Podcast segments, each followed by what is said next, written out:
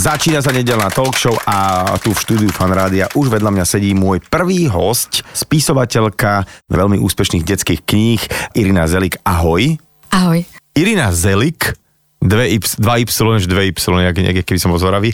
Irina a Zelik. Máš také zvláštne meno. Prečo nie si Zeliková už teda? Lebo my na Ukrajine nemáme ova. My na Ukrajine, tak si teraz sa prezradila, ty si z Ukrajiny a píšeš pre slovenské deti v Slovenčine uh, knižky, ktoré sú úspešné. Uh, aký je tvoj taký uh, krátky príbeh, že z Ukrajiny si sa tu ocitla na Slovensku? Pochádzam z Ukrajiny, na Slovensku som už uh, 10 rokov skoro a náš otec chodil na Slovensko zarábať peniaze, okay. ako to u nás býva. A ja som ho jedno leto prišla pozrieť a páčilo sa mi tu... Tak si povedal, že aj ty si tu zarobíš nejaké peniaze. Áno, presne tak. Robila som práce, ktoré robia študenti, čiže som upratovala, strážila som deti, e, popri tom som dokončila univerzitu na Ukrajine a potom som začala študovať univerzitu na Slovensku. No a teda treba povedať, že ty e, normálne ako keby e, takéto prvé zamestnanie máš v, vo veľkej korporátnej firme, ale pozor, ty si tam normálne, že šupa, ja som si ťa tak akože googlil, že ty si nejaký subject matter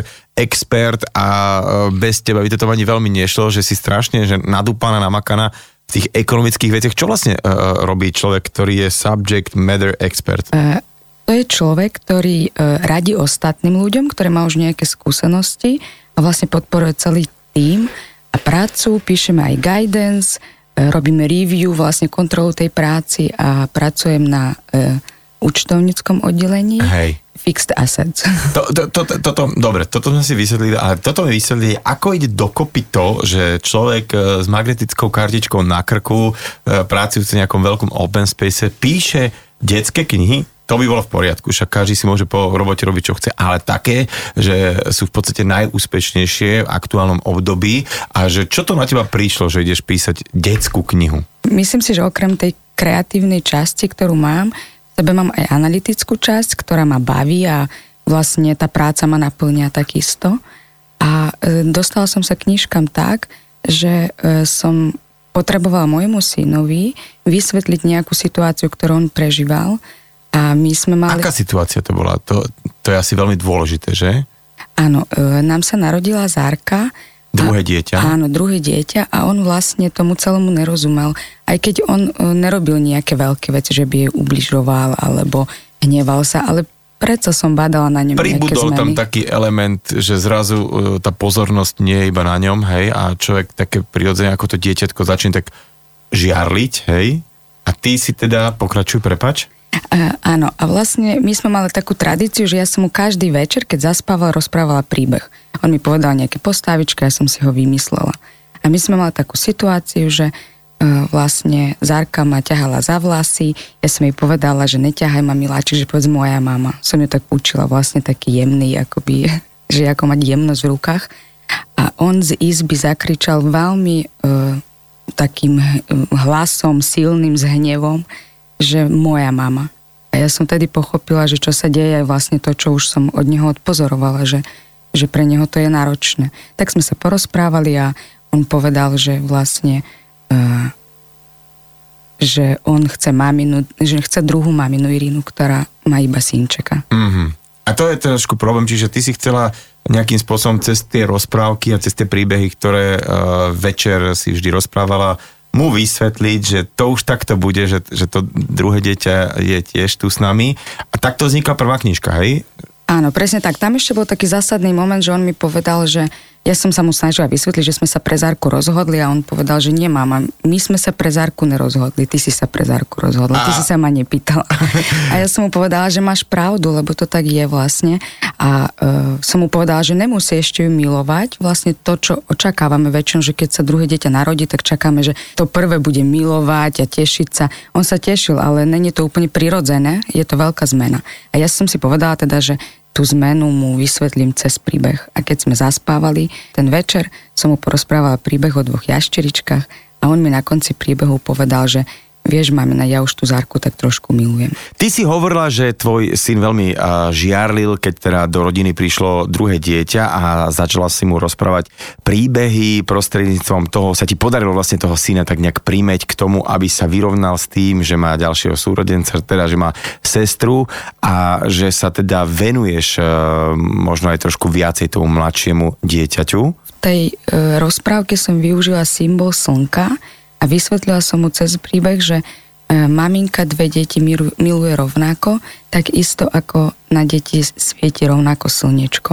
A to bol ten zásadný moment. On týmto, touto jednou vetou to celé pochopil. Mm-hmm. A vlastne jašteričky zažívajú v tom príbehu rôzne situácie životné, práve tie, čo sa stávajú, keď e, sa narodí druhé dieťa a teda, že maminka sa môže venovať jednému dieťatku viac ako druhému. Ale zažívajú tam aj rôzne pocity. Uh-huh. A tie pocity sú spojené s farbami. Čiže keď sa jašterička hnevá, tak e, sa jej telo mení na červenú farbu. Keď je smutná na modru, e, keď cíti lásku na ružovú a to mi rodičia píšu ako spätnú väzbu, že im to veľmi pomáha napríklad pri hneve. Že to využijú aj pre dieťa, že, ne, nepo, že teda vymenia ten krík trebárs. Za farbu. Za farbu, že pôjde, už sa hnev, že začínam byť červená a to dieťa... Tomu... Už vie, že sa hnevá že keď pozná tú, tú rozprávku dokonale. Áno, presne uh-huh. tak. A je to krásne, lebo ten moment, keď si to rodič povie, tak vlastne urobí odstup od tej emócie, ktorú má treba od toho hnevu. Mm-hmm, že vlastne aj ten, ro- nie, nie len pre to dieťa, že už pochopí, že aj, aj, aj, mamina už je červená, ale že aj ten rodič trošku akože dá dole nohu z a netlačí na to. Tá tvoja druhá kniha, a to je taký, že podľa mňa veľmi zásadný počin, tak to bola kniha, ktorá bola vlastne aj považovaná, že najúspešnejšia detská kniha na slovenskom trhu. Tak poď, poďme si k nej niečo teraz povedať, že, že, že to tak napadlo, že OK, tak prvá kniha bola úspešná, tak už teraz budem takto písať ďalej, alebo ako to prebiehalo u teba? No, lebo celé sa to potom rozbehlo. Ja som vlastne jaščeričky dala prečítať mojim kamarátkam. Niektoré dokonca už žili vlastne tú súrodenickú krivdu a im to veľmi pomohlo. Uh-huh. Čiže takto mňa zaujímajú veľmi pocity, hlavne detské, ale aj ľudské. Ja veľakrát idem do hĺbky a e, keď máme nejaké situácie s deťmi, tak, e, tak snažím sa to pozorovať a snažím sa e, ich pochopiť a snažím sa, aby sme my dospeli, nedávali im nejaké vzorce, ktoré my užijeme, lebo oni sú naozaj čisté tie deti a my vlastne iba e, staviame alebo teda vedieme svojou cestou a tie rozprávky sú písané aj týmto spôsobom, že sú aj pre rodičov, aj pre deti. Čiže e, je to aj niečo, čo som ja zažila s mojimi deťmi, treba sa alebo, ne, alebo pozorujem, čo sa deje. A druhá knižka je o seba dôvere. Tam sa veľmi e, často spomína byť dosť dobrý alebo byť najlepší. Už teraz bádam aj v škole, ako Zakinko začal v prvom ročníku. Tvoj aké, syn starší, hej? Áno, aké je to tam silné, ako spoločnosť vytvára vlastne veľký tlak na deti, vlastne aj my dospelí a snažíme sa vytvoriť z nich nejakých najlepších a preto to nie je možné. Uh-huh. Neexistuje takýto vlastne niečo, že najlepšie. Medzi kým? počúvaním tejto rozprávky deti akože, ako keby sa zmenšuje ten tlak a verú to tak. A možno aj pre rodičov, že nie je tak úplne dôležité mať svoje dieťa najlepšie z celej školy, školky, triedy a možno, že z akéhokoľvek kolektívu, že to vôbec nie je to dôležité, hej? No práve tá rozprávka je napísaná tak, že ten rodič by si mal uvedomiť, že keď touto cestou pôjde, tak to dieťa môže strátiť samého seba lebo začne sa chcieť podobať na niekoho, byť niekým, kto nie je. Uh-huh. Vlastne, že je veľmi dôležité nechať dieťa byť takým, aký je a e, robiť to, čo on miluje, tak ako on to vie. A to je veľmi dôležité, lebo aj my dospelí častokrát už v našom dospeláckom živote sa zamýšľame, som dosť dobrý, urobil som to dobre, ako na to budú pozerať ostatní a tým znižujeme, akoby pochybujeme o samých seba a ten pocit nie je dobrý ani správny. Tie deti to nemajú, vytvára to spoločnosť. Teraz mi celkom je dokopy, že v podstate si nielen kreatívna mama, ale si aj z roboty presná analytička, aby to potom presne analyticky fungovalo, zapadalo do seba a prišla tá pointa presne, kedy má. Ako ti dlho trvá napísať jednu rozprávku? Tá rozprávka, keď ju e, vytváram, tak to trvá dlho, lebo Veľmi dôležité je pre mňa, aby som dieťaťu nevkladala nejaký zasa vzorec, ktorý ja som odpozorovala. Chcem iba, aby doceliť, aby začali rozmýšľať trebárs. A pre rodičov to isté, aby mm. si urobili svoje vlastné rozhodnutie a vybrali sa na svoju vlastnú cestu. A e, moje rozprávky nie sú až také veľmi dobre pred spaním. Tretia teda áno, ľúbim ťa je pred spaním, ale tieto rozprávky sú skôr na to, aby vytvorili aj priestor pre rodiča a dieťa na na komunikáciu. Potom sa nejak o tom rozprávať a diskutovať, hej? Áno, presne tak. Mm-hmm. A teda uh, je to teda ten typ knihy, ktorý je dobré, keď rodičia čítajú, že preto to asi ani nevzniká ako audiokniha. Že je to vyloženie pre, aby to rodičia čítali svojim deťom, hej? To je dôležité. Presne tak, je to veľmi dôležité. Napríklad, uh, kto je rýchlejší, je o seba dôvera. Častokrát to dieťa už vo veku 8 rokoch sa tak môže uzavrieť, treba, že mal nejakú situáciu zlú v škole, vysmievanie sa. Presne Orlik v rozprávke sa vysmieva tomu Vlkovi, že je dosť dobrý, že nie je najlepší, že môže sa uzavrieť už tak, že s tým rodičom sa nerozpráva. Mm-hmm. Treba nezdiela s ním pocity, ktoré žije v tej škole a tá rozprávka by mala vytvoriť na to priestor. E, na konci rozprávky sú moje úvahy na túto tému a takisto sú aj otázky, ktoré môžu pomôcť rodičom otvoriť tú komunikáciu, úprimnú komunikáciu s dieťaťom. Konzultovala si to s nejakými aj uh, psychológmi detskými a že, že aby um, možno, že to, čo si myslíš, alebo to, čo tebe funguje doma, že nemusí byť univerzálne pre každé dieťa, že je to normálne taká, že knižka, ktorá síce sú tam nejaké obrážteky, nejaký príbeh, ale že máš to aj takto vychytané, že cez nejakú psychologickú stránku? Nejakých profikov? Mm, to nemám, e, touto cestou som nešla. Pre mňa je dôležitá spätná väzba rodičov a tá hovorí za seba. Že napríklad mám takú krásny e, e, príklad, že dievčatko si nosilo iba v cope vlasy, lebo sa jej zdali, že nie sú pekné, lebo iné spolužiačky majú krajšie vlasy. Ale po prečítaní rozprávky predsa si ich rozpustila a povedala, že napriek tomu, že sa mi tie vlasy mojich spolužiačiek páčia, moje sú tiež pekné, lebo sú moje. Mm, tak to je krásne. Ale teraz e, poďme ešte, že ty píšeš, ale si sa priznala k tomu, že vlastne ako keby v podstate pre svoje deti a pre problémy, ktoré tam vidíš, že oj, oj, toto máme nejaký problémčok, poďme to teda vyriešiť cez nejakú knihu. Čiže asi teraz budeme postupne um, nejak zisťovať, že čo ste mali v puberte a tak ďalej a tak ďalej. Čiže nejdeš sa vráciť k, takému tomu obdobiu úplne malých detí, že ide to, tá tvoja tvorba kopírovať vlastne ako keby ten vývoj tvojich detí, alebo ako to mám vnímať? Uh, vieš čo, ja si myslím, že uh, veľmi podobné pocity zažívame my všetci. Je tam takých uh, pre mňa veľmi dôležitých šesť tém, uh-huh. ktoré chcem pokryť príbehmi a uh, není to iba o mojich deťoch, ale aj o deťoch na, v okolí, ktorý vidím a pozorujem aj mojich priateľov, ktorí majú rodičov, teda aj rodičov, aj detí a veľa sa rozprávame a vidím, že žijú to isté. Že tie problémy sú opakované. Vlastne až tak toho veľa není, čo my si nesieme z toho detstva. Sme predsa e, ľudské bytosti, ktoré sú si podobní a zároveň jedineční. No, tak myslím, že teda ale že nejaká tvoja šiesta kniha už bude v puberte a tak. Uvidí sa. E, uvidí sa.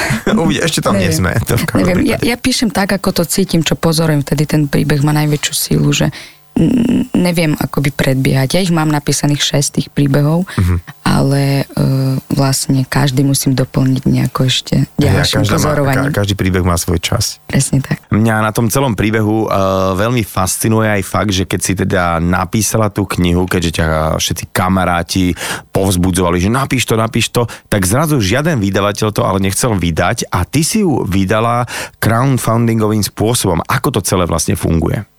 Funguje to tak, že je to platforma, ktorá e, dáva priestor na rôzne projekty, e, umelcom napríklad a e, oni tam odprezentujú svoj projekt a výzvu ľudí, aby im pomohli. Treba si uvedomiť, že crowdfundingová platforma není marketingová platforma, to znamená, že to celé PR vlastne je na tom umelcovi, alebo teda tvorcovi toho projektu. Že ty len ako pomôžeš vyzbierať prostriedky, aby si to mohol, aby si to mohlo uskutočniť, ale potom, čo s tým ďalej, je na tebe, hej? Áno, je na mne. Vlastne, ale e, ten, kto ten projekt vytvoril, sa zaviazuje, že tie odmeny, ktoré darcovia dostanú po ukončení projektu, že budú doručené samozrejme. Čiže uh-huh. nedá sa vyzberať peniaze na, na vydanie knižky a potom ju nedoručiť. Aha. Tá knižka sa musí vytlačiť. Čiže vlastne člo, člo, zozbieraš nejakú skupinu ľudí, ktorá si objedná knižku, ktorá ešte neexistuje. Áno, podporí projekt a tým pádom majú prvá a má dobrý pocit, že treba taký projekt podporila a dostane, to, e, dostane tú knižku ako odmenu. Je to veľmi e, bezpečná platforma, e, pretože keď sa tie financie nevyzbierajú treba, že projekt není úspešný, tak do posledného centu dárca dostane vráti. náspäť. Mm-hmm. Áno, je to naozaj veľmi dobré a treba to využiť. A teraz už ale to je iná situácia, keďže naozaj predávaš tie svoje knihy. Tvoja taká tá aktuálna kniha sa volá Ľúbim ťa a to už ako si povedal, že je teda konečne aj na dobrú noc knižka. A, tak tá je o čom? Uh, Opäť o pocitoch detských, a teda versus rodičia alebo versus okolie? Všetky knižky sú o pocitoch a áno, je to o pocitoch aj rodiča, aj, e, aj e, dieťaťa. E, knižka Ľúbim ťa je o nepodmenečnej rodičovskej láske, ktorá je jedinečná, ktorá e, nesúdi, ktorá nehodnotí a ktorá vždy odpúšťa. A zasa je tam taká, e, zasa ten príbeh je postavený na to, aby sa aj rodič zamyslel, ale zároveň, aby aj ubezpečil dieťa, že je milované také, ako je. Lebo takto je tú lásku, ktorú nosíme my, rodičia v srdci, je nekonečná a ona nezáleží od toho, ako sa dieťa správa, alebo či je úspešné, neúspešné, alebo treba ako vyzerá, hej. Čiže e, a to deti často pochybujú o tom. Napríklad počujem od maminiek, že deti, také 6-ročné dieťa kľudne povie mamine, že no ty ma ani nemiluješ, lebo ty na mňa kričíš. A to sa snažím povedať v tom príbehu, že to tak nie je, že naše do, správanie dospelých nevypovedá o tej veľkosti lásky, ktorú ku ním cítime, ale aj iba o tom, že aj my máme pocity.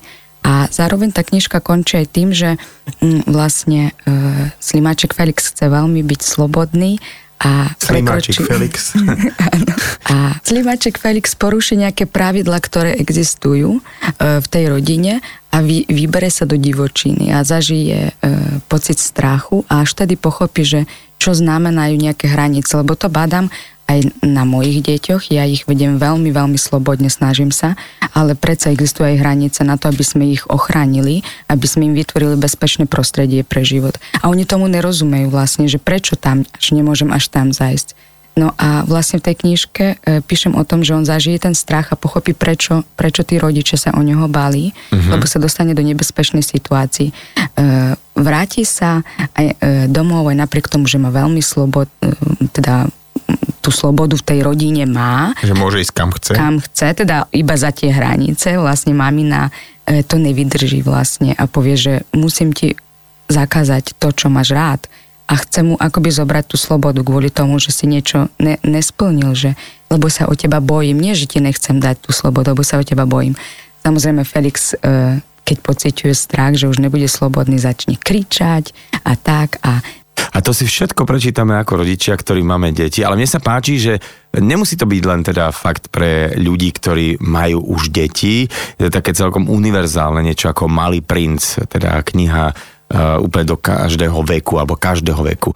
Tebe vyšla aj audiokniha, respektíve taký audiosúbor, ktorý načítala Helenka Krajčiová a to sú také, ja neviem ako to nazvať, meditácie pre deti. Uh, povedz mi o tomto viacej, že čo sú vlastne pre deti meditácie. Je to uspávanka zároveň a zároveň aj meditácia, lebo um, Zatiaľ začali sme s jednou iba, to je prvá od Račikovi a jeho farebných balonikoch a e, má za cieľ vlastne dieťa upokojiť a e, vytvoriť odstup od pocitov, túžieb, myšlienok, plánov pred spánkom. To znamená, že pustiť akoby uh-huh. na to, aby si vyčistil tú hlavičku a zaspal. Je to veľmi dôležité aj pre nás dospelých. Oj, oj. Vlastne však ten, veľakrát telo je absolútne že unavené, že ideš, padneš a celý čas ti len v hlave, že jej, toto som zabudol, no toto zajtra musím, no musím si hlavne spomenúť na to, že toto je dôležité a, a ideš si, ideš si a zrazu sa namoceš na, tak, že v podstate nevieš zaspať. Takže toto sa deje asi v detských hlavách, len si to neuvedomujeme. Hej, presne tak, ale oni majú trošku to inač, nie s tým, tak ako my máme väčšinou v plány, alebo tiež zážitky pre, prežívame v tej mysli, ale oni majú veľa uh, veľa zážitkov počas dňa, ktorým oni často nerozumejú a im to ide stále. A e, vlastne tá e, meditácia alebo tá uspávanka im pomôže pomocou v príbehu sa toho zbaviť a naučí ich aj zároveň, že každý jeden pocit ich je správny. Mm-hmm. Ešte ma, vieš čo zaujalo, že uh, aspoň teda tá druhá knižka, že nie je to len knižka, ale sú tam také pomôcky rôzne vnúci v rámci tej knižky a že to, aby mohli rodičia a, tú knižku zahrať ako divadielko, že to, ako to ťa napadlo, lebo je to veľmi vtipné, že, že kúpiš si knihu, a to, alebo teda máš knihu a zároveň tam teda sú nejaké pomôcky, e, aby tí rodičia nielen teda čítali, zahrali divadielko. Máš pocit, že toto veľmi funguje, že, že keď rodičia sa zapoja do takej hry? Áno, určite, lebo každá jedna chvíľka strávená s dieťaťom e, je prejavom lásky, je to pozornosť.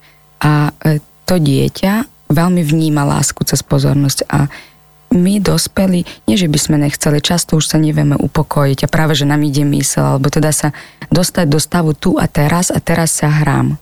Uh-huh. Čiže viac ako pre deti je to možno, že ešte pre tých uh, dospelákov, ktorí to idú interpretovať tú knihu a aby teda nemali, takže toto vám prečítam a šup a ideme ďalej, tak aby uh, to bolo totál, že vypnuté od všetkého ostatného. Presne tak a tým pádom oni darujú tomu dieťatku lásku, ktoré je najviac, dávajú pozornosť. A tým divadielkom si deti zasa môžu predsvičiť rôzne pocity, aby pochopili, že každý jeden pocit je správny a je v poriadku mať pocity. Je treba iba sa naučiť s nimi pracovať. Ty si ale v stave, že mm, už asi keby si len písala detské knižky, že by mm, to už stačilo na jeden život, ale napriek tomu stále robíš tie svoje analytické veci. Dokonca viem, že hráš v divadle, že ešte aj uh, nejak amatérsky balet robíš, že uh, ako toto stíha jeden človek, ktorý má dve deti a ako to vôbec ide dokopy? Ide to dokopy tak, že mám jeden deň v týždni, kedy po práci neberiem deti zo školy a zo škôlky a vtedy mám o štvrtej balet a o pol šiestej skúšku a to mi stačí. To je vlastne také naplnenie mojich túživ, ktoré potrebujem, ale e, ja si ten život s deťmi veľmi užívam a, a, mm-hmm. a píšem, keď zaspia. Čiže idem stále proste. Ideš stále. Musím povedať, že uh, Irina stvorili mi, že strašne sa mi páči tento celý tvoj príbeh, že normálna jedna slečnutá pani mm. už prepač uh, v korporáte po pri tom všetkom toto všetko stíha a hlavne uh, pre ľudí, ktorí majú deti, ale možno aj nemajú deti, sú uh, tieto tvoje knihy veľkým občerstvením. Ďakujem ti za tvoj čas a teda drž sa prosím ťa, íš ďalej. Ďakujem pekne za pozvanie, si to vážim a verím, že to pôjde ďalej. V štúdiu Fanrádia už v tejto chvíli sedí Petr Ludvík, e, autor svetového, dá sa povedať, bestselleru Konec prokrastinace. Peter, vítaj, ahoj. Ahoj, ahoj, som moc rád, že si mě pozval. No a ja som veľmi rád, že si si našiel čas a musím povedať, že toto bolo jedno z najjednoduchších dohadovaní si hostia, pretože som si povedal, že človek, ktorý rieši prokrastináciu a to neodkladanie teda e, nejakých vecí, že ten mi určite odpíše a hneď mi aj odpísal, povedal, kedy, počkaj, pozriem, áno, môžem a bolo to. Takže to sa mi strašne páčilo, že aj to funguje, že nielen nie, nie o tom rečníš. Povedz mi, povedz, ako teba táto téma nejak napadla, dobre, pekár peče ráno rožky v poriadku, hej, ty máš nejakú, za, ale prečo niekoho napadne robiť na knihe, lebo to nie je tak, že to spravíš za dvie nedele alebo za dva týždne, takže čo bolo dôvodom napísať knihu a zrovna na túto tému? Já jsem ještě za studií jsem začal podnikat a firma mě narostla, že jsem měl třeba 20, 20 lidí ve firmě a věkový průměr tak 20, 25 let. Mm-hmm. A všichni jsme samozřejmě byli mistři prokrastinace, takže jsme se třeba dohadovali, kdo půjde eh, ve středu ráno otevřít uh, naší uklízečce v našich prvních kancelářích, která chodila na desátou hodinu. A byli jsme vlastně mistři prokrastinace a zároveň, ale já jsem cítil, že uh, by bylo dobré s tím něco dělat. Takže v té době jsme začali uh, o tom číst studie, začali jsme vlastně zjišťovat, že uh, to téma je poměrně dobře proskoumaný, akorát, že je tady velká propas mezi tím, co o tom ty vědecké studie vědějí a mezi tím, co běžně lidé dělají. Takže já jsem o tom uh, začal přednášet nejdřív, udělal jsem o tom první přednášku o prokrastinaci pro svý kolegy a potom uh, pro studenty na uh, právech, kde jsem studoval a později prostě jsem dělal víc a víc přednášek a nakonec po vlastně asi deseti letech, kdy se tomu tématu věnuju, tak vlastně dneska mám firmu, která dělá přednášky, uh, konference a vzdělávání, protože mě to přijde jako jedna z nejsmysluplnějších věcí právě pomáhat lidem aby si nějak víc vážili svého času a úplně ho nepromarnili. Když už teda máme ten dar, že žijeme, tak aby jsme to úplně nezahodili ten život. Ty si ITčkár vyštudovaný, zároveň právnik, že máš vlastne dve školy a toto dokopy e, ako dáva takú nejako, nejaký taký základ tomu, že uh, ideš písať knihu, lebo uh, môj taký kamarát uh, Jozef Karika, slovenský spisovateľ, ktorý napísal veľa, veľa úspešných kníh a takých tučnejších mi hovorí, že počúvaj, že to ti je veľmi ťažké ako keby e, mať ten návyk, že jednoducho musíš mm. písať, lebo inak m, mm, proste to nepríde, že potom, lebo že napíšeš celý ten, ten nejaký content a potom to prídeš a ideš to editovať a to strašne dlho trvá, takže ako je to s tým, že, že neprokrastinovať a začať písať, ako si k tomu sadnúť? To je právě, říkám, že to je uh, důkaz, že ty metody, které učím, fungují, protože uh, kdyby nefungovaly, tak jsem to nikdy nedopsal, že jo. Takže uh, já jsem si řekl, že jestli vyprokrastinuju nebo nevyprokrastinuju napsání knihy o prokrastinaci a musel jsem nasadit všechny ty metody, co učím uh, sám na sebe. Takže jsem si prostě udělal nějaký jakoby režim, že jsem psal vždycky o víkendu, jsem speciální místo, kde není internet, taková čajovna, kde jsem psal a oni už mě tam znali, takže prostě jsem tam vždycky přišel na pět hodin a bez internetu jsem tam uh, psal a takhle jsem tu knižku v mal taký ako keby písací stroj, len to bol počítač, hej. No tak, přesně. No, a počuj, tak teraz poďme normálne zadefinovať, čo je to vlastne tá prokrastinácia. Akože rozumieme tomu pojmu, je to takéto až chorobné odkladanie vecí, uh, že a, to, to neskôr, neskôr, neskôr, ale uh, ako, ako to nejak zadefinovať alebo nejak uchy, uchopiť, že kedy toto je ešte len to, že sa mi nechce alebo jsem lenivý, alebo už je to fakt uh, ta prokrastinace. Já bych to možná ještě tu definici rozšířil, protože my dneska žijeme v době sociálních sítích, žijeme v době, kdy lidi v práci jsou přetížený, mají strašně moc úkolů, uh, jsou přetížený e-maily, vlastně většina lidí má víc úkolů než času na ty úkoly a ten efekt je potom to, že uh, vlastně jsme jaksi ztraceni a nevíme pořádně, co dělat. V se to jmenuje takzvaná rozhodovací paralýza, člověk má tolik věcí, které může dělat, až nedělá nic a právě prokrastinuje. Takže prokrastinace je vlastně uh, velkým symbolem té dnešní doby, těch sociálních sítí, Instagramu, Facebooku a přetížení. Takže není to jenom tak, že bychom odkládali, ale je to i o tom, že si vlastně neumíme vybrat, čemu se v životě věnovat. Je to teda nějaký symbol doby, alebo je to civilizačná snad až choroba, alebo ako to je? Je to tak, že je to problém dnešní doby, protože ona tady prokrastinace byla vždycky. To slovo pochází z latiny, takže už starý římani a řekové prokrastinovali. Ale ukazuje se, že za posledních 5-10 let se to výrazně začalo zhoršovat právě s eh, nástupem internetu, YouTube, Netflixu, sociálních sítí a vlastně je to uh, globální fenomén. Já dneska ty přednášky dělám všude po světě a přijde mi, že je úplně jedno, jestli tu člo, člověk tu přednášku dělá v Singapuru, v Americe nebo v Evropě, že všichni mají uh, v kapse stejný uh, smartphone s stejným Instagramem a vlastně řeší dost podobné problémy. Mm-hmm. Takže teraz aj poďme k tomu, že čo, čo k tomu naj, najviac príspieva. Začal si mi tie sociálne siete, alebo dajme si aj také bežné príklady, uh, možno teraz niektorí ani si neuvedomujú, že vlastne fakt toto robím aj ja, že to, to je také až štandard, že čo, čo je taká tá bežná prokrastinácia bežného človeka počas bežného dňa? Já si myslím, že dneska je to hodně o tom, že člověk strašně moc času právě tráví na smartphonu, Dneska ty mobily umožňují ti zanalizovat, kolik si za poslední týden strávil uh, na sociálních sítích a máš tam ty data a když si lidé rozkliknou ty data, tak často je to hodně děsivý. To je prostě třeba 6 hodin uh, denně, že jsou prostě na uh, sociálních sítích. Ty studie ukazují, že mladí lidé ve věku od 20 do 30 let tráví prokrastinací přibližně 40 hodin týdně. 40 hodin je relativně To je normálně pracovní týden. pracovní týden, ano, přesně tak. Ty vole. A ty konkrétní příklady, moje oblíbené je, že často třeba studenti, když mají den před zkouškou, tak koukají na seriály nebo mají nejuklizenější pokoje. Ha, tak to je jasné, to, to, je, že, ale to vždy bolo asi aj bude v tom zmysle, no. že, že ja zrazu presne, keď e, vedel som, že na druhý deň mám skúšku alebo o dva dní mám skúšku, tak zrazu, že mi napadlo, že zoradím si terečka, alebo že tak. tak. no a zároveň ono se to netýká jenom studentů, ale právě se to týká uh, lidí v práci tomu říkáme taková korporátní prokrastinace, mm-hmm. že mhm. člověk radši udělá meeting a s, někým jde jednat a udělá, udělá schůzku s ostatníma, než aby pracoval. A my máme několik příkladů, protože děláme hodně s firmama, děláme přednášky skoro o, prostě s, o, s bankama, s mobilními operátorama a tak dále. Je vidět, že vlastně dneska o, jakési přehlcení v práci je naprosto standardní problém a lidé, uh, jak si... Čiže vnímajú to tí ľudia v tých, tých prácach, že je to problém, hej? Že totálne. Tu, že tu totálne. sa strašne veľa pracuje, všetci sú nasadení, fúr, niečo niekto chodí a robí, ale akože skutek, útek v podstate, že tá e, efektivita dosť klesá práve tým, že, že si človek nabaluje také tie veci, ktoré nemusí robiť a odklada to, čo má robiť, hej? Tak, uh, protože ta reálná produktivita je potom uh, velmi nízká. Říkám příklad uh, workoholiků, že workoholici jsou vlastně taky prokrastinátoři, ale oni zase odkládají ten odpočinek.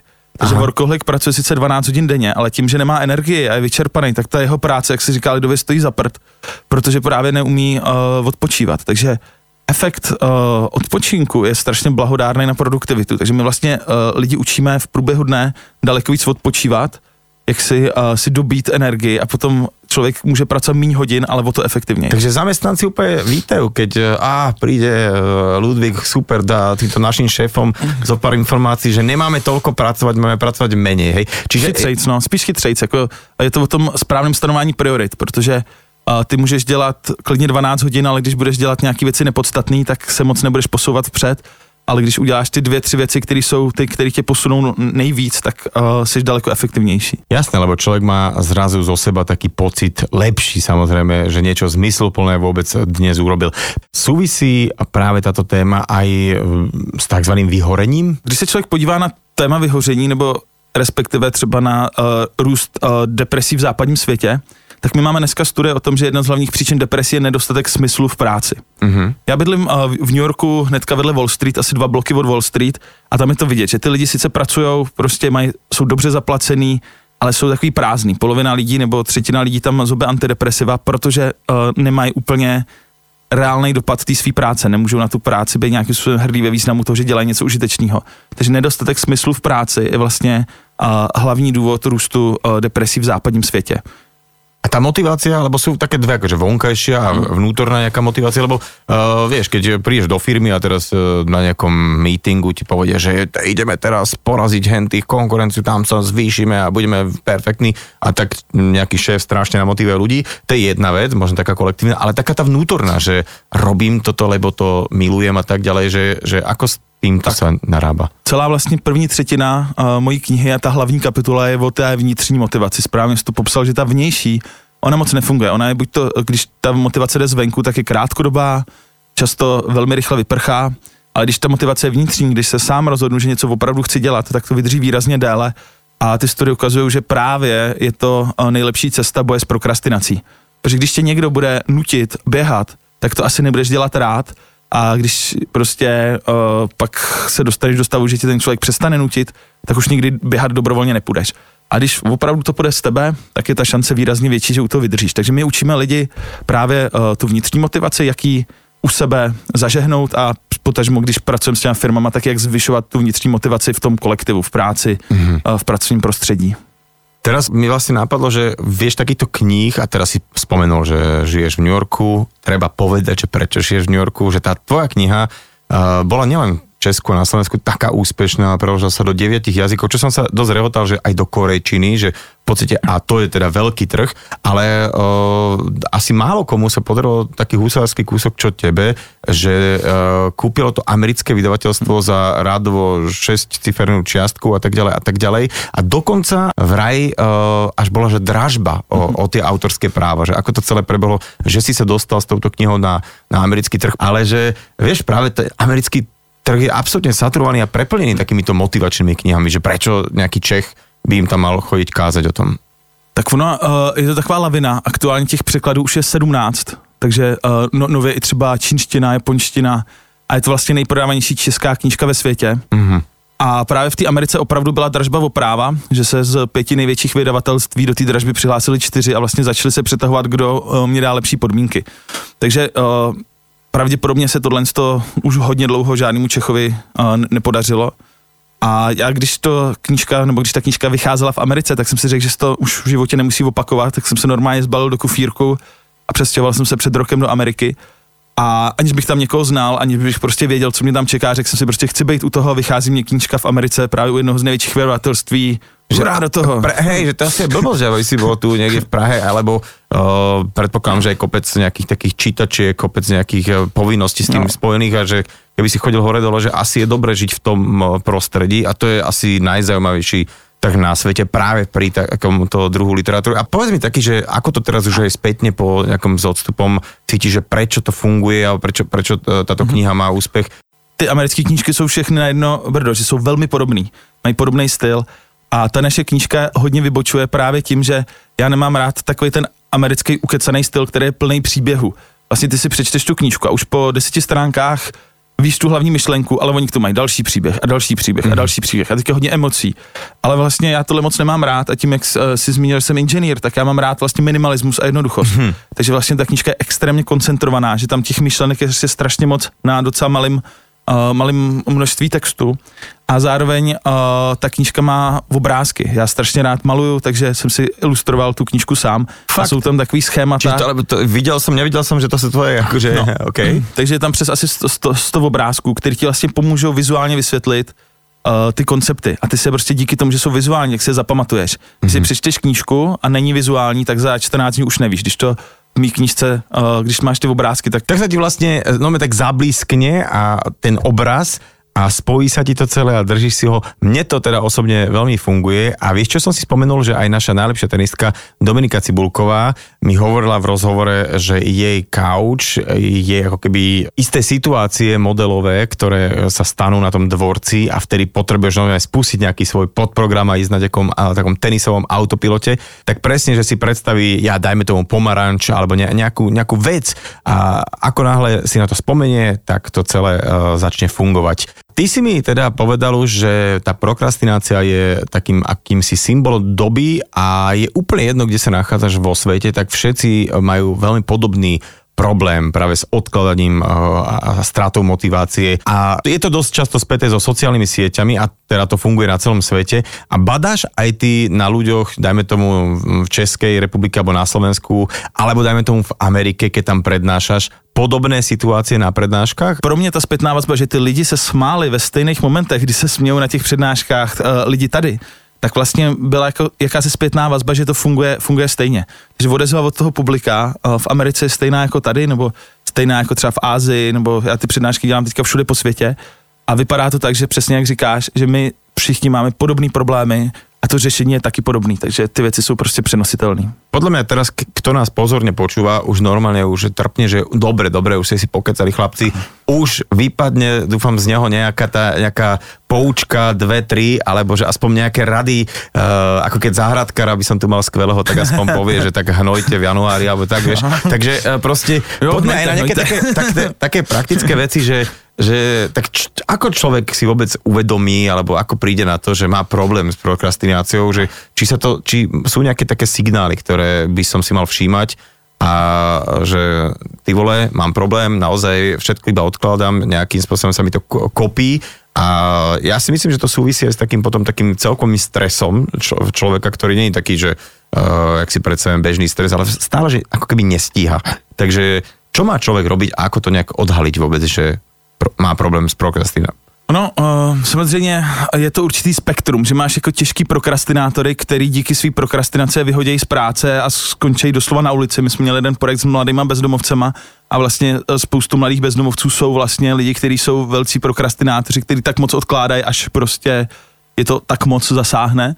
Ale samozřejmě uh, v určitý míře odkládá uh, každý z nás a to, jak to prezentuju, tak je vlastně, že každý tu prokrastinaci ona na ně někde číhá a je to o tom se vyzbrojit nějakýma nástrojema, když to přijde, tak vědět, co s tím dělat. Takže typická rada, když zjistíš, že něco odkládáš, nějaký úkol, tak si ho rozděl na tři menší. A v tu chvíli prostě ta tvoje averze bude menší. Takže když by si řekl, že od zítřka chceš jít běhat a řekl si, že budeš běhat pět kilometrů, no tak se ti nebude chtít, protože pět kilometrů bude pro tebe velký sousto. A když si řekneš, že půjdeš běhat a poběžíš jenom 500 metrů, tak naraz prostě uběhnout 500 metrů je v pohodě. A nebo když máš problém s 500 metrama, tak já říkám, tak si řekni, že se oblečeš do sportovního, půjdeš před barák a zase zpátky. prostě malý kručky jsou klíčem k úspěchu a schopnost prostě uh, rozdělovat ty velký sousta na menší je naprosto blahodární na tu produktivitu. Protože uh, v angličtině se to jmenuje microhabits, jsou mikronávyky, že méně je více. Že radši prostě každý den jít běhat 500 metrů, než prostě jít jednou za týden 3 kilometry a úplně si to znechutit a nejít běhat nikdy. Ty sa na svojich prednáškach eh, venuješ veľmi aj kritickému mysleniu a teda rozoznávaniu tzv. fake news. Ako to teda nejakým spôsobom ľuďom ideš vysvetliť, aby rozpoznali eh, pravdivú správu od eh, hoaxu, alebo teda fake news? Když třeba lidem vysvětlíš, že existují podvržený obrázky a že můžeš dát do Google a Google umí vyhledávat prostě podle obrázku a ty zjistíš, že někdo ti tvrdí, že ta fotka je z Česka, ty najde, že ta fotka je z Indie, no tak uh, zjistíš, že to je fake news. Mm-hmm. Takže ty dokážeš lidi naučit takových pár prostě uh, typů a na příkladech třeba z minulosti jim ukážeš, jak ty fake news se dělají. Takže byl třeba fake news uh, v době uh, jugoslávské války, že uh, Srbové vydali zprávu, že uh, Chorvati předhodili uh, srbský děti lvům v zoo a že, že ty děti umřely. A pak uh, ta druhá strana šla a uh, na základě toho to byl jeden ze spouštěčů uh, jednou z těch masakrů té války.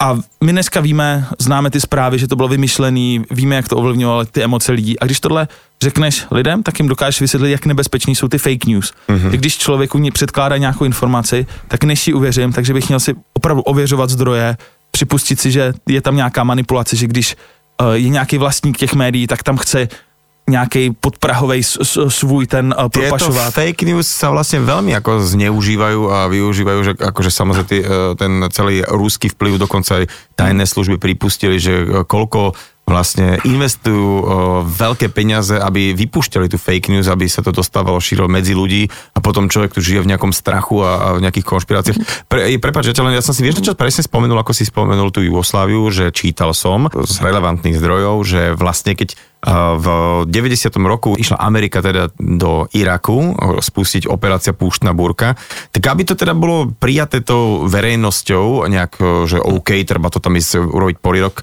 po tom, čo teda už mali za sebou nejaké Vietnamy a, a, a Kóreu a tak ďalej a tak ďalej a nebolo to veľmi ako pozitívne, tak uh, najprv sa spravilo to, že, že v, v Amerike, kde si nejaké novorodeniatka uh, sa pozabíjali a potom sa vyšetrilo, že to boli irackí lekári. Aby teda, že fú, a že aký, čo je to Irak? Irak je tam a tam, ukazovali na mape, Irak je tam, no a tam sú títo sú takí tí zlí.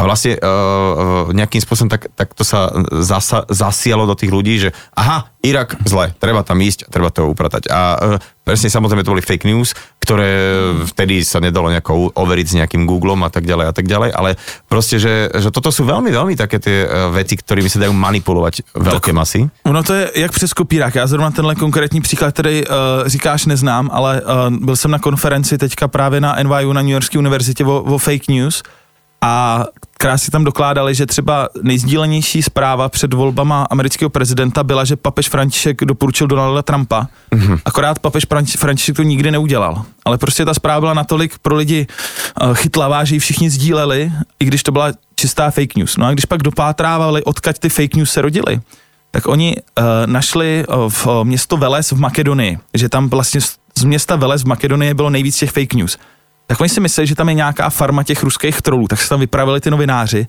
a zjistili, že uh, tam byla parta asi deseti borců, kteří si udělali firmu, pochopili, že američani uh, rádi klikají na fake news a že vydělávali na reklamě. Takže normálně oni dokázali tady z někde z Makedonie pár borců prostě ovlivnit výsledky amerických voleb tím, že prostě pochopili, že američani klikají na nepodložené zprávy. Takže mm-hmm. ne vždy je zatím tajná služba, někdy je to Jej. prostě jenom Párnička. čistě business, protože fake news a čím ta zpráva je vlastně Eh, čím víc má vykřičníků a čím je extrémnější, no tak tím víc lidi sdílej a tím víc lidí prostě ty uh, autoři vydělávají na reklamě, což mm-hmm. uh, je prostě uh, taky fenomén dnešní doby, že spoustu těm serverům nejde úplně o tu pravdu, ale o čtenost. Proč je to tak? V čem to spočívá? Proč nám lidem stačí takéto informace? Základ je v tom, že náš mozek od přírody v základu chce vlastně konzumovat informace, které ti potvrzují, co už si dávno myslíš. Takže lidi mají vlastně radost, že na ně vyskočí ta zpráva, která potvrzuje ten jejich názor a k ní se chovají úplně jinak, než ke zprávě, která ti vyvrací tvůj názor. A právě kritické myšlení je právě o tom, tenhle ten přirozený vzorec trošku potlačit mm-hmm. a spíš se občas i hledat informace, které ti ten názor vyvracej. Spíš jakoby říci nejdřív budu tu pravdu hledat a teprve potom si udělám ten názor. Takže já jsem třeba teďka dělal přednášku uh, na té konferenci kritické myšlení na téma co ví uh, věda nebo kritické myšlení a klimatické změny. A opravdu řekl jsem si, OK, ne, než si na to udělám názor, tak si přečtu týden argumenty od jedné strany, týden argumenty od druhé strany, vžiju se do těch obou, obou táborů a na konci prostě teprve se rozhodnu, jako ke který té straně se přikloním. A takhle by vlastně člověk měl přemýšlet. Ne, že mám názor a jdu si na internet ten názor potvrdit mm-hmm. a nejdřív uh, bádám, bádám, bádám, až teprve potom si udělám názor. Ten průser těch uh, sociálních médií je právě to, že člověka to vťahuje do jisté bubliny, že tak. keď klikám na fotbalové výsledky, tak zrazu mám pocit, že celý svet pozera fotbal a, a, a tak dále a tak dále. Zrazu sa dostaneš do nejakého takého tej špirály, že, že mm, všetci s tebou súhlasia a ty si čítaš len tie názory, ktoré v podstate to potvrdzujú a ty sa vlastne vytešuješ, aký si múdry. No? A je, je to tak, že eh, když řeknu zase příklad z té Ameriky, tak prostě Facebook republikána a demokrata vypadá úplně jinak a vlastně ten Facebook ti těma algoritmama servíruje to, co v tobě vytváří ty největší emoce. A vlastně potom ty dva tábory jsou naprosto oddělený tak, že už si spolu skoro nepopovídají. A myslím, že tady v Evropě ještě nejsme tak na tom špatně, že si myslím, že i když tady občas jako ta společnost je rozdělána, tak ne rozhodně tak, jak v Americe. Mm. A že bychom se tomu měli bránit tím, že spíš budeme hledat věci, co nás spojují, než ty věci, co nás rozdělují že než s někým vytáhnu uh, odlišný politický názor a než se s ním pohádám, tak bych spíš měl přesně se s ním bavit o těch věcech, že vlastně OK je taky třeba fanoušek fotbalu a že, že mu taky chutná nějaký jídlo, až teprve potom pomaličku otevřít ty věci, co uh, lidi rozdělují.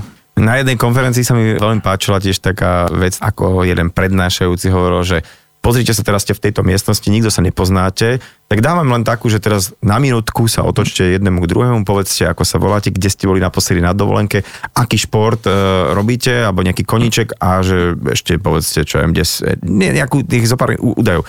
Zrazu nastala taká vrava, vieš, že každý mhm. povedal ahoj, ahoj, ja som Jozef, ty si to. A keď bola prestávka, tak on hovoril po tej prestávke, že vidíte, ako vyzerá tá prestávka, zrazu ste mali už minimálne dvoch ľudí a ten mal ďalšieho a ďalšieho a chytali sa na tie témy, že v podstate áno, že je super, že keď si hľadáme tie spoločné témy, o ktorých sa budeme baviť, skôr ako tie, ktoré nás rozdelujú. Tak a myslím si, že to, co ta společnost světová, vlastně si myslím, že dneska nejsme opravdu tak odlišní, takže ta světová společnost podle mě hodně potřebuje hodnoty. Já mám projekt Hodnotové Česko, kde se snažím jakoby dostat hodnoty do české společnosti, protože furt tak dobrou polovičku roku chci být v Česku a myslím si, že právě téma hodnot je to, co ty lidi dokáže spojovat. Třeba laskavost. Jo? Nikdo ti neřekne, že laskavost je špatná.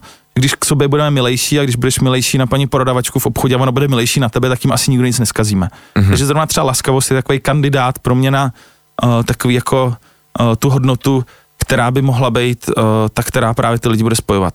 A musím povedať, a tým, ale keď sa pozriem na hodinky v našom štúdiu, že uzavriem dnešný uh, debat, dnešnú talk show, že takú dobrú skúsenosť s hosťom, ktorého som zavolal do, do nedelnej talk show, ako práve s Petrom Ludvíkom, ktorý žije vedľa Wall Street, predáva tam v tisícových a desatisícových počtoch svoju úspešnú knihu a teda mohol by mať ten frňák trošku dohora. Som už dávno nemal a veľmi sa teším a ďakujem ti, že si si našiel čas a že si bol hosťom u nás tu vo Fan Rádiu v nedelnej talk show. Díky moc a moc si to vážím, že jsem mohl si tady s tou takhle hezky popovídat.